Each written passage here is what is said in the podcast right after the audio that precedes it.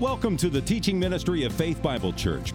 We pray as you listen to the following message, you will be encouraged and equipped to passionately pursue Christ. For more information, please visit our website at fbcevansville.com. What happens when someone says no to Jesus? The Savior is walking the shore, and he calls out, and there you are in the boat, and he says, Come, follow me. What if you don't? What if you say, I'd rather not, and you stay in the boat? You will not immediately die. That was one of the surprises of Eden because God had told the man and the woman, In the day you eat of that fruit, in the day you eat of it, you shall die. They ate of it, and on that day, they did not physically die. If you choose, after hearing the message of Christ, not to put your faith fully in Him, you will probably not immediately die. You will live. The psalmist Asaph in Psalm 73 even sang of, quote, the prosperity of the wicked. For they have no pangs until death, he said, of those who reject God. Their bodies are fat and sleek. They are not in trouble as others are. They are not stricken like the rest of mankind. That might happen if you reject Christ. This is why an atheist will often stand up.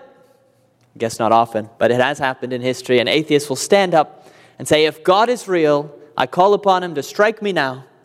And when God doesn't strike him dead, he says, See, there is no God. That is not proof of the absence of God. It's a conclusion that we Christians agree with. We believe there is a God, but we agree with the atheist. He does not immediately strike those who deserve it. Praise God for that. Asaph found this a very difficult concept. How could God, if he is in control, allow those who openly reject him to live and even to prosper in this life? Asaph struggled with that until he drew near to God and God gave him an answer. Truly, he said, you set them in slippery places. You make them fall to ruin. How they are destroyed in a moment, swept away utterly by terrors. That was the answer. If you say no to Jesus, you may not immediately die. You may actually prosper in this life, but you will do it standing in slippery places. When you're standing on a slippery place, you may at any time fall. You're still standing. You're standing. You're set there standing. But he says, in a moment, you are swept away. It is kind of like someone who is blindfolded, running as hard and fast as they can in one direction, and someone standing off to the side, this would be Christians or your conscience, yelling, Stop! There's a cliff! Stop! But as you're running, right, left, right, left, each step you're, you're hitting solid ground. So you distrust the cry. You say, I don't see a cliff. I feel free. I'm running. Right, left, right, left. Now there is a cliff. But if you're blindfolded, you don't know where the cliff is. You don't know when you're going over the edge. Maybe it's 10 feet, maybe it's 100 feet. So you're running madly in that direction. That is what it's like to reject God and to reject His Messiah. You will still find solid ground beneath your feet, but you are blindfolded, and at some point you will go right, left, right, and there will be no solid ground. And you go over the edge of the cliff in a moment, and there is no coming back. Of course, none of us wants this for ourselves, and we don't want it for anyone else whom we love. And I think that is one of the reasons that God gives us the text that we have today. It is a text all about anticipating judgment. As Asaph, said, Asaph says, You make them fall to ruin.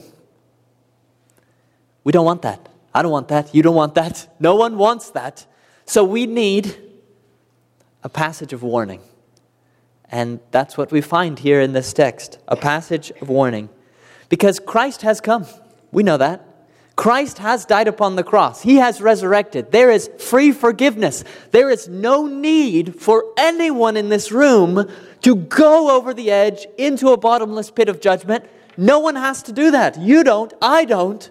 Praise God. But it requires stopping, hearing the voice, stopping, turning around, following Jesus as he says, No, no, no, not that way. Come follow me. Trust in what I have done and be forgiven for your sins. One of the ways that God presses us toward this great salvation is by warning us of all the dangers that surround us so long as we do not accept Christ's offer of forgiveness. That's what our passage is today, to show you that if you're not truly in Christ, you are running blindfold and there is a cliff ahead of you. As you remember, in 1 Samuel thus far, we are looking at Eli's household. God has twice told him, Eli is the priest and the judge ruling over Israel. God has twice told him that because of his sacrilege in worship, God will judge his house, kill his two sons. And now that has just happened. We saw how the Philistine enemies came, defeated Israel, killed Eli's two sons, took away the Ark of the Covenant, which represented God's presence, which Eli was uniquely responsible to protect. And now that judgment is announced in this text. Look with me at 1 Samuel chapter 4. We're starting in verse 12.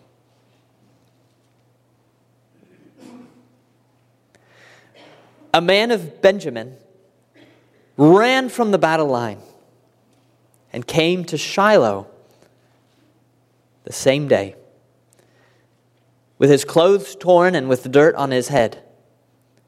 When he arrived, Eli was sitting on his seat by the road watching, for his heart trembled for the ark of God. And when the man came into the city and told the news, all the city cried out. When Eli heard the sound of the outcry, he said, What is this uproar? Then the man hurried and came and told Eli. Now Eli was 98 years old, and his eyes were set so that he could not see. And the man said to Eli, I am he who has come from the battle. I fled from the battle today. And he, Eli, said, How did it go, my son? He who brought the news answered and said, Israel has fled before the Philistines. And there has also been a great defeat among the people. Your two sons also, Hophni and Phinehas, are dead, and the ark of God has been captured. As soon as he mentioned the ark of God, Eli fell over backward from his seat by the side of the gate, and his neck was broken, and he died for the man was old and heavy. He had judged Israel 40 years. This is actually a very straightforward text. One thing happens a man runs from the battle, which is near Aphek, west about 20 miles from Shiloh. A man runs from the, the battle where Israel has lost, comes to Shiloh, tells the town, then Eli what has happened. Eli falls and dies. That's what happens in our passage. But notice our passage could be one verse. God decided it would be seven verses. And from the beginning to the end of this passage, that's the only thing that happens. That news is brought to Eli. That's what the passage is about. But God prolongs it over seven verses. The main thing that stands out from these verses is a sense of anticipation of something bad. And you feel it even as you listen to the text. Every verse almost is meant to delay, delay, delay that horrible news that is coming to Eli and then the horrible thing that happens to Eli. That's why it's seven verses long. We, as readers, are meant to feel something of this anticipation. It is an anticipation not of something good, but of something terrible. An anticipation of judgment being proclaimed, and then Eli himself experiencing judgment by breaking his neck. Eli, blind, starts this passage waiting eagerly.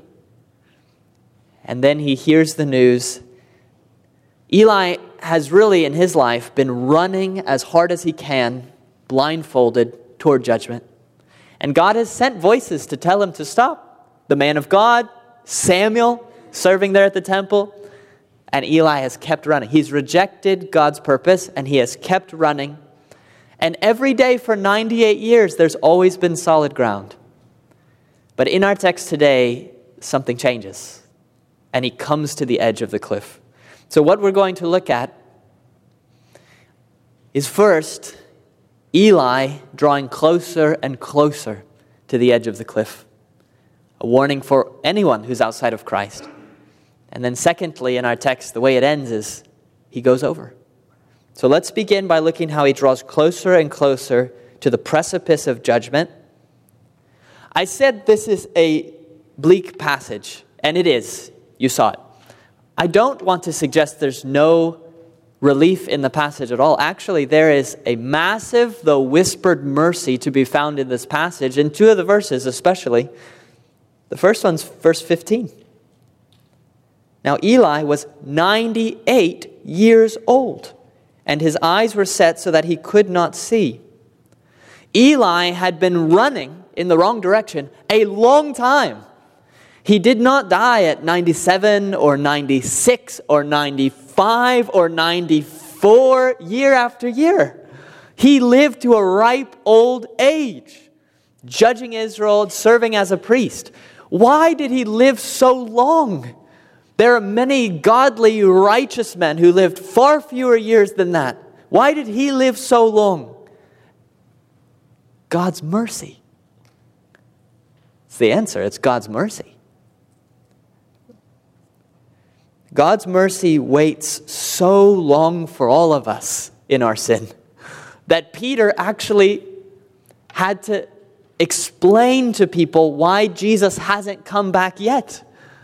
He says in his letter in the New Testament, the Lord is not slow to fulfill his promise. That's a promise of judgment. The Lord is not slow to fulfill that promise, as some count slowness, but he's patient toward you, not wishing that any should perish, but that all should reach repentance. Eli had 98 years to get things right. We've now had 2,000 between Christ's first coming and the present. If Christ had come before we knew Christ, for any of us who know him, just years ago, a decade ago, two decades ago, we'd be lost forever. So Christ hasn't come yet. It's not slowness, it is the mercy of God. How many days and nights of sin has God observed fully? Said, I'm not judging yet. I'm not judging yet. Even Eli's blindness reminds us of God's mercy because it was a progressive blindness. We saw back in chapter 2, or chapter 3, sorry, verse 2, it said, Eli, whose eyesight had begun to grow dim so that he could not see. This was years before. Eli progressively lost his sight. Understandable, he was getting up there in years. He loses his sight progressively. This might have been a part of God's judgment since Eli lacked spiritual sight. God may have taken away his physical sight. But notice it was progressive. That didn't happen immediately either. It wasn't that Eli allowed his sons to abuse the sacrifices and God struck him with blindness. No. Progressively, in his latter years, he loses his sight. If you see the end of verse 18 again, it says, by the time he dies, he had judged Israel 40 years. I don't know how many of those years. This would mean he had started when he was about 60 years old judging Israel. That's a position of helping lead the nation. So, about 40 years, that's about how long someone works before they retire, close to. An entire career's length of him leading the nation. I don't know for how much of that time he was guilty before God of allowing his sons to abuse the sacrifices and fattening himself off of them, but probably for a lot of those years and God still let him judge Israel 40 years. He lives 100 years, he judges Israel 40 years. So we're looking at a passage that is heavy with judgment, but do bear in mind, when Eli goes over the cliff, he's been running a long, long time. This is what we mean when we speak of God as being slow to anger, Not that he lacks anger or judgment, but he is slow to anger. 98 years here with Eli. Now, in our text, although he, God is slow to anger and Eli's been running for a long time, finally, Eli draws close to the edge of the cliff. He rounds the cusp of the cliff, if you will. I've already kind of explained this a little bit, but if you just see the intensification of what they're anticipating in this passage, it's actually well described in the New Testament in Hebrews chapter 10, verses 26 and 27, where we read If we go on sinning deliberately, after receiving the knowledge of the truth, there no longer remains a sacrifice for sins, but here's what remains. For Eli as well, but a fearful expectation of judgment and a fury of fire that will consume the adversaries. What happens if you say no to God is you are left with a fearful expectation of judgment. The passage we have in front of us is maybe the best single narrative expression of what's said there in Hebrews. Fearful expectation of judgment. That's our whole passage. Verse 12 introduces the runner. Just notice the anticipation, the expectation of judgment here as he nears the cliff's edge. Verse 12 introduces this runner. A man of Benjamin ran from the battle line, came to Shiloh the same day with his clothes torn and with dirt on his head. That's easy to read, but he actually ran about 20 miles, mostly uphill, coming from the west to the east. And it's on the same day. So I know some of you have run marathons. That's a little more level ground, but this is 20 miles, less than a marathon, but up a hill. That's what he has done here. His clothes are torn, dirt is on his head. That was a natural expression of grief, of devastation, saying something terrible has happened. Now, we readers know the terrible thing that has happened, but Eli doesn't know yet what has happened. So we read, when he arrived, Eli was sitting on his seat by the road watching, for his heart trembled for the ark of God. So Eli is there. Probably he's sitting on the west side of the city at the city gate because that's where a messenger will come. And he's eagerly waiting. He's blind, but he's listening, eagerly waiting for a messenger because he's responsible for the Ark of the Covenant. That's his whole work surrounds this Ark of the Covenant that represents God's presence. Well, it seems like the messenger comes to the city and runs past Eli. It seems that's what happens. Because it says, And when the man came into the city and told the news, all the city cried out. So Eli's waiting in anticipation. The man runs past him. The city is crying out now. Eli is blind, but he's not deaf. He hears the outcry. No doubt at this moment, dread is entering his heart. That's not a good reaction to whatever the message may be.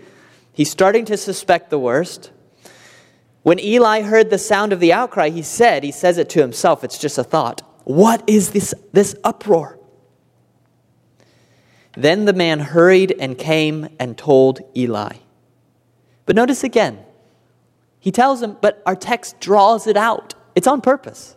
Now there's a parenthesis that he was old and that he had lost his sight an explanatory note for you as the reader, giving you some sense of that delay, of that anticipation as Eli's waiting. You're waiting. He's waiting. You're waiting. Then, verse 16 And the man said to Eli, I am he who has come from the battle. I fled from the battle today. Still not the news. But since Eli's blind, he identifies himself. Verse 18, or sorry, going back, the previous verse here. How did it go, my son? Verse 16. How did it go, my son? Still no news, but we're ready for it now. And then it's four short bursts that get worse and worse and worse. Verse 17. Israel has fled before the Philistines. Eli knows that's bad, although that did happen once before and only 4,000 died. So that's bad, but maybe not as bad as it could be. Second burst. And there has also been a great defeat among the people. 30,000 have died. That's worse, but it still doesn't touch Eli or his house directly. Your two sons also, Hophni and Phinehas, are dead. That's his two male heirs. His house is cut off. That's bad, but what about the ark? and the ark of God has been captured. And verse 18 explains that Eli didn't fall from his chair until that point. That was the worst news, even greater than the death of his sons. The ark has been captured. Hard for us to comprehend that. This would be somewhat of a similar experience to them later when the Babylonian exile happened and the temple was destroyed. It's hard for us to even understand. That wrecked the Jewish people's whole life, their whole concept of what life means. This is the worst thing that happened in Israel's history until the Babylonian exile, destruction of the temple by the Babylonians. It's probably true, maybe the Assyrian, but just for the ark to be captured. Eli had been running for so long, with the solid ground beneath him for so long, but on this day, even he can sense it. There's a change in the air. What he hears is different. Something is different on this day and it's that he's getting close to the edge of the cliff.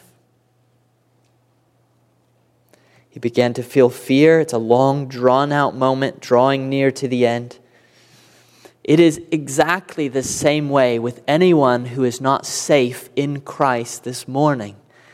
You have been running, the ground has been beneath your feet, but there is a cliff that you're coming up upon. You will go over the cliff eventually. It will happen. There is a righteous God in heaven. Your sins will be judged. This will happen either at death, and after that comes judgment, says the scriptures, or at the return of Christ, which can happen at any day, and then the gates clink shut and they will not be reopened. One day, as you're running, your life may even be prosperous. It might be going well. You might have a good relationship. Things might be going well for you. But one day, the air will change. One day you'll draw near to the edge. As scripture says, if you go on sinning deliberately after receiving the knowledge of the truth, you have it. Here's the gospel. This is the knowledge of the truth. If you go on sinning deliberately after receiving this, there no longer remains a sacrifice for sins, but a fearful expectation of judgment and a fury of fire that will consume the adversaries. Jesus himself very well described your life situation when he hearkened back to the days of Noah and said, for as were the days of Noah, so will be the coming of the Son of Man. For as in those days before the flood, they were eating and drinking, marrying and giving in marriage, until the day, this is the day, like in our text, until the day when Noah entered the ark, and they were unaware until the flood came and swept them all away. So will be the coming of the Son of Man. Running, running, ground, ground, ground. And Jesus says, You'll keep hitting ground until that one step when you don't. And there's no going back. Jesus will rescue you so that you don't fall over the cliff.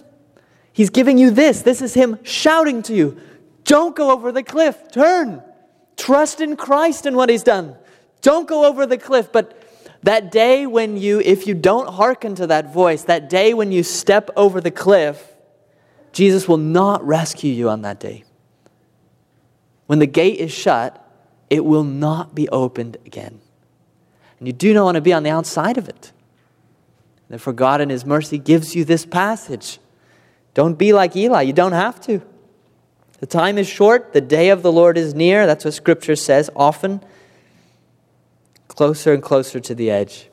Now, that brings us with Eli, as he's drawing closer and closer to the edge, that brings us to the point in our passage where he goes over the edge. You see it in verse 18. As soon as he mentioned the ark of God, Eli fell over backward from his seat by the side of the gate, and his neck was broken, and he died, for the man was old and heavy. You who have followed Eli's life in this text, 1 Samuel, you're aware that this way of dying for Eli, very unpleasant, but this way of dying is not an accident. This was designed specifically by God to be a fitting end because of the sin that Eli was committing. It's like what we read in Psalm 7:15 where we read of a wicked man who quote makes a pit digging it out for someone else to fall in and he falls into the hole that he has made. It's what people today refer to as karma, popularly drawing on Hinduism, but we know it's not karma, it's not random.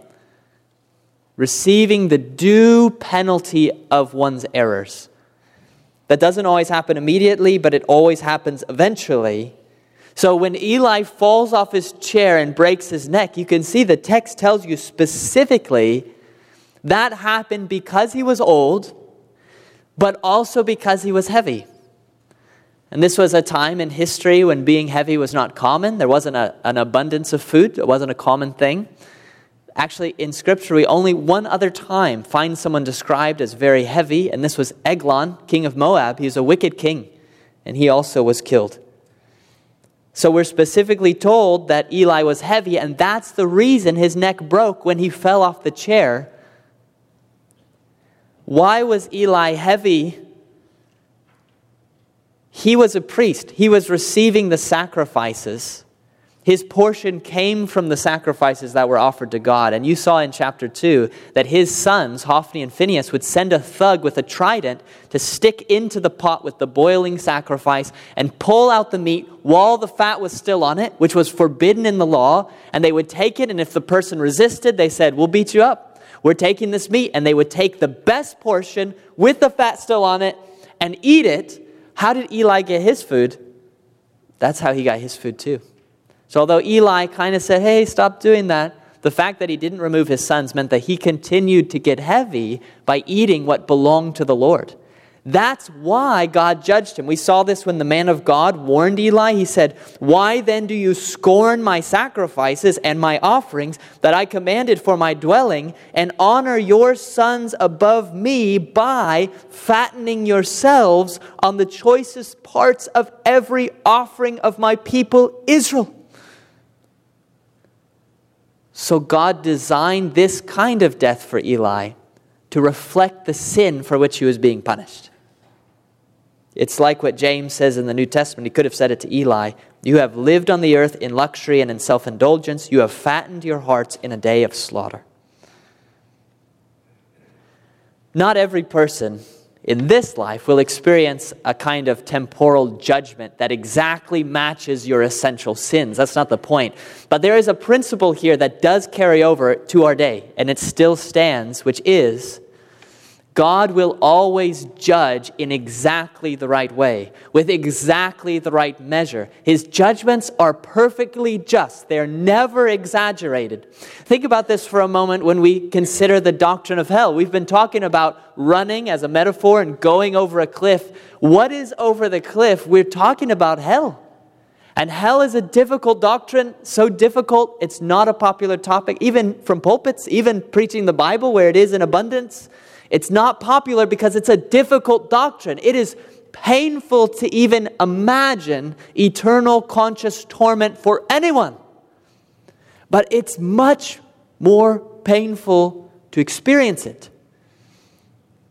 And that is not an overreaction on God's part that our sins should be punished with eternal conscious torment.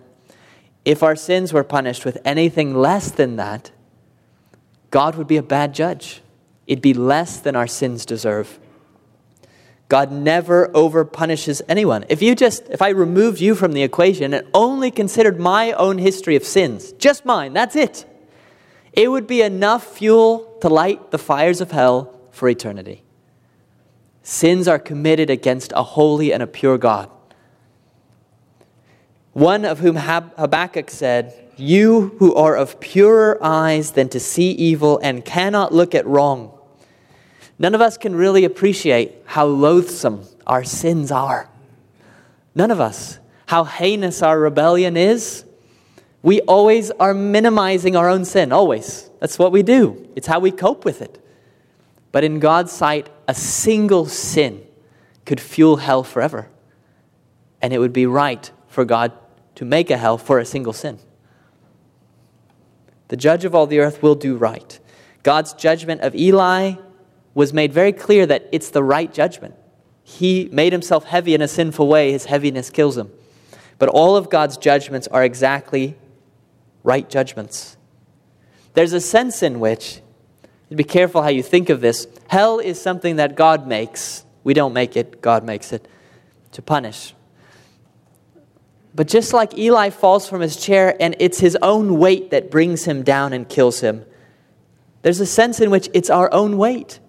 It's what we deserve. It's our own weight that carries us down over the edge. It's our sin. So hell's not an over exaggeration on God's part. It's exactly what our sins deserve. It's His reaction to what we've done. Now, in our text, I feel some pity for this messenger here as we consider Eli going over the edge. Because no one's going to like to hear his message. Now, I just told you that he had run 20 miles uphill. He's exhausted, I'm sure. So he's run uphill. He's just experienced a losing battle. He survived.